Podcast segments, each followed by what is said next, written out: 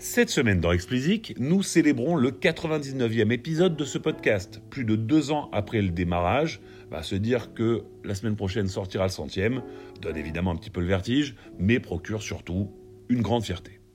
Mais revenons à notre sujet du jour. Je voulais vous parler d'un sujet qui revient avec insistance ces dernières semaines, voire ces derniers mois. Le Non Fungible Token, ou NFT. Alors qu'est-ce que c'est ? Comment ça marche ? Quels bénéfices pour l'industrie musicale ? Nous allons tenter de répondre à toutes ces questions. Donc si vous ne savez pas encore ce qu'est un Non Fungible Token, tendez l'oreille, je vais vous expliquer. Alors, expliquons d'abord ce qu'est un token. Un token, donc un token cryptographique, autrement appelé jeton d'authentification. Ce jeton désigne un élément de valeur de la blockchain. C'est en quelque sorte une forme de crypto-monnaie. Ce token est dans notre cas non fongible, ce qui veut dire qu'il n'est pas interchangeable, il n'est pas remplaçable par un autre bien de même nature. Alors j'imagine que c'est toujours assez abstrait pour vous et je vais en appeler aux excellents journalistes de Consequence of Sound qui prenaient, dans un article de la semaine dernière, me semble-t-il, une analogie qui permet, je trouve, de très bien comprendre ce qu'est un NFT. En fait, Consequence of Sound explique que cette forme de crypto-monnaie que sont les NFT sont comparables à des boîtes. Ce sont de très belles boîtes qui sont totalement sûres. Elles ne peuvent pas être forcées, elles ne peuvent pas être cassées. Et à l'intérieur de cette boîte sont stockées des informations.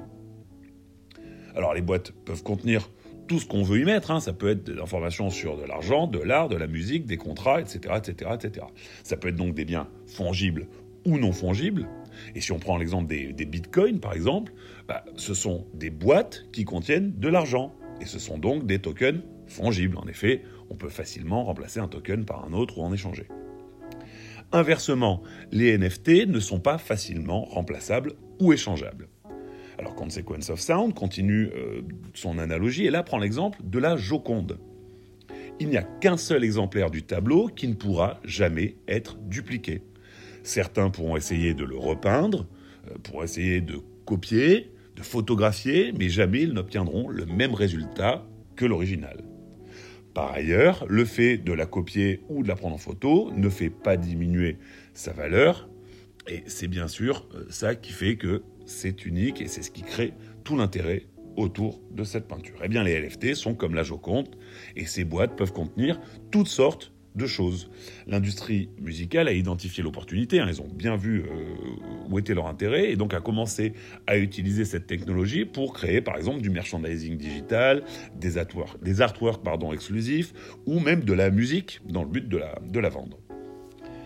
Alors pourquoi est-ce qu'ils ont choisi cette technologie ? Pour sa sécurité, on est dans le système totalement décentralisé de la blockchain.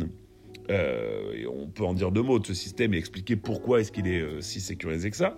En fait, en 2008 furent créés les bitcoins, qui étaient une révolution dans la finance, en fait, puisqu'ils faisaient disparaître les intermédiaires dans le monde de la finance. En effet, dans un système classique, en fait, les individus s'appuient sur les banques et les États pour protéger leurs transactions. Et évidemment, tout ceci a un coût. Et évidemment, il y a un danger, c'est que si vous êtes dans une crise économique, vous êtes menacé si l'institution sur laquelle vous comptez fait défaut.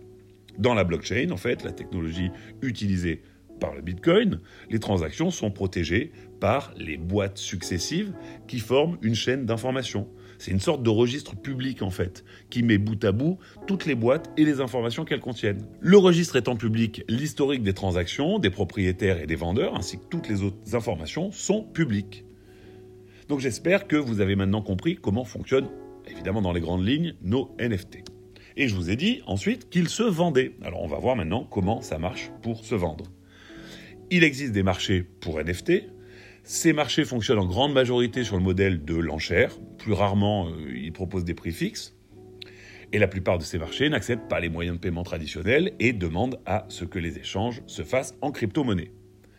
Les chiffres de croissance qui circulent sont étourdissants, il faut bien le dire, puisque le marché des NFT musicaux aurait été multiplié par 150 ces 6 derniers mois. L'attrait pour les NFT est tel que ils prennent des formes très variées, ces NFT. On échange des billets de concerts, que ce soit des concerts physiques ou des concerts virtuels. Il y a aussi des beatmakers qui commercialisent des samples, des artistes qui vendent des extraits de musique inédits ou carrément des albums. C'est le cas de Kings of Leon, qui est devenu la semaine dernière le premier groupe à sortir un album sous la forme d'un NFT. Alors avec l'album, vous aviez aussi des artworks exclusifs, ainsi qu'une version vinyle en édition limitée. Mais ils ne sont pas les seuls d'ailleurs, vous aviez Mike Shinoda de Linkin Park qui lui a mis aux enchères un teaser de 37 secondes d'un morceau inédit accompagné d'une animation et qui a récolté au passage $30,000. Les producteurs et les beatmakers voient aussi l'intérêt de cette technologie. C'est le cas de Illmind qui a commercialisé un beat en NFT. En fait, tout le monde pouvait bien écouter le beat, mais celui qui avait les droits et la possibilité de l'utiliser à la fin était le plus offrant de l'enchère. En y réfléchissant bien, les NFT d'ailleurs pourraient devenir un moyen de clearer de la musique de façon beaucoup plus facile qu'actuellement. Et ça, c'est un autre sujet, on y reviendra plus tard. Beaucoup d'autres artistes s'y sont intéressés et sont allés conclure des partenariats avec la plupart du temps des studios de création digitale pour créer ces fameux artworks exclusifs destinés à devenir des NFT. Donc on est en plein emballement sur le sujet, vous l'avez compris, et moi mon conseil c'est qu'avant de se lancer, il faut bien avoir en tête les avantages et les inconvénients des NFT. Les avantages, on les a évidemment aperçus, en tout cas effleurés avant, mais ils sont assez nombreux. Évidemment, ça va créer une source de revenus supplémentaires pour les artistes. En ce moment, c'est pas négligeable. Côté propriété intellectuelle, je vous le disais il y a un instant, la blockchain permettrait peut-être de révolutionner la façon dont on obtient des droits pour exploiter de la musique. Et puis ensuite, le troisième bénéfice, évident lui aussi, c'est pour la vente de tickets. C'est une évidence que ça pourrait être révolutionnaire puisque c'est une solution qui serait totalement sûre. Et vu la quantité d'arnaques qui existent autour du ticketing, je pense que ça pourrait être une énorme avancée. Mais évidemment, il y a des inconvénients et il ne faut pas se jeter à corps perdu dans les NFT sans en avoir conscience. Déjà, les NFT supposent une forte notoriété de l'artiste, ou du moins une forte hype. Et si vous êtes un artiste en développement, pas sûr que ce soit efficace pour vous. Donc c'est une opportunité qui est limitée à certains artistes. Il y a un grand risque ensuite que la rareté soit artificielle. Alors je m'explique, c'est un peu technique, mais c'est hyper intéressant à comprendre. Par exemple, si vous commercialisez des tickets pour un concert physique à jauge réduite, là, à ce moment-là, vu que la jauge est réduite, la rareté, elle est réelle. Il y a un nombre de billets qui est réduit, donc par définition, et que vous allez chercher à vendre. Et donc ça va être rare. En revanche, si vous décidez artificiellement de limiter l'accès à un concert virtuel, et évidemment, vous ferez ça pour augmenter la valeur des places, alors à ce moment-là, vous limitez artificiellement l'accès au concert, et donc vous fabriquez de la rareté. Et vous êtes un peu en train d'escroquer vos fans, en fait. Donc il faut faire très attention à ça. Évidemment, et ça c'est assez logique quand on voit les croissances annoncées plus haut, il y a un gros risque de bulle spéculative sur toute cette histoire, et notamment vu l'engouement sans mesure que le sujet a en ce moment.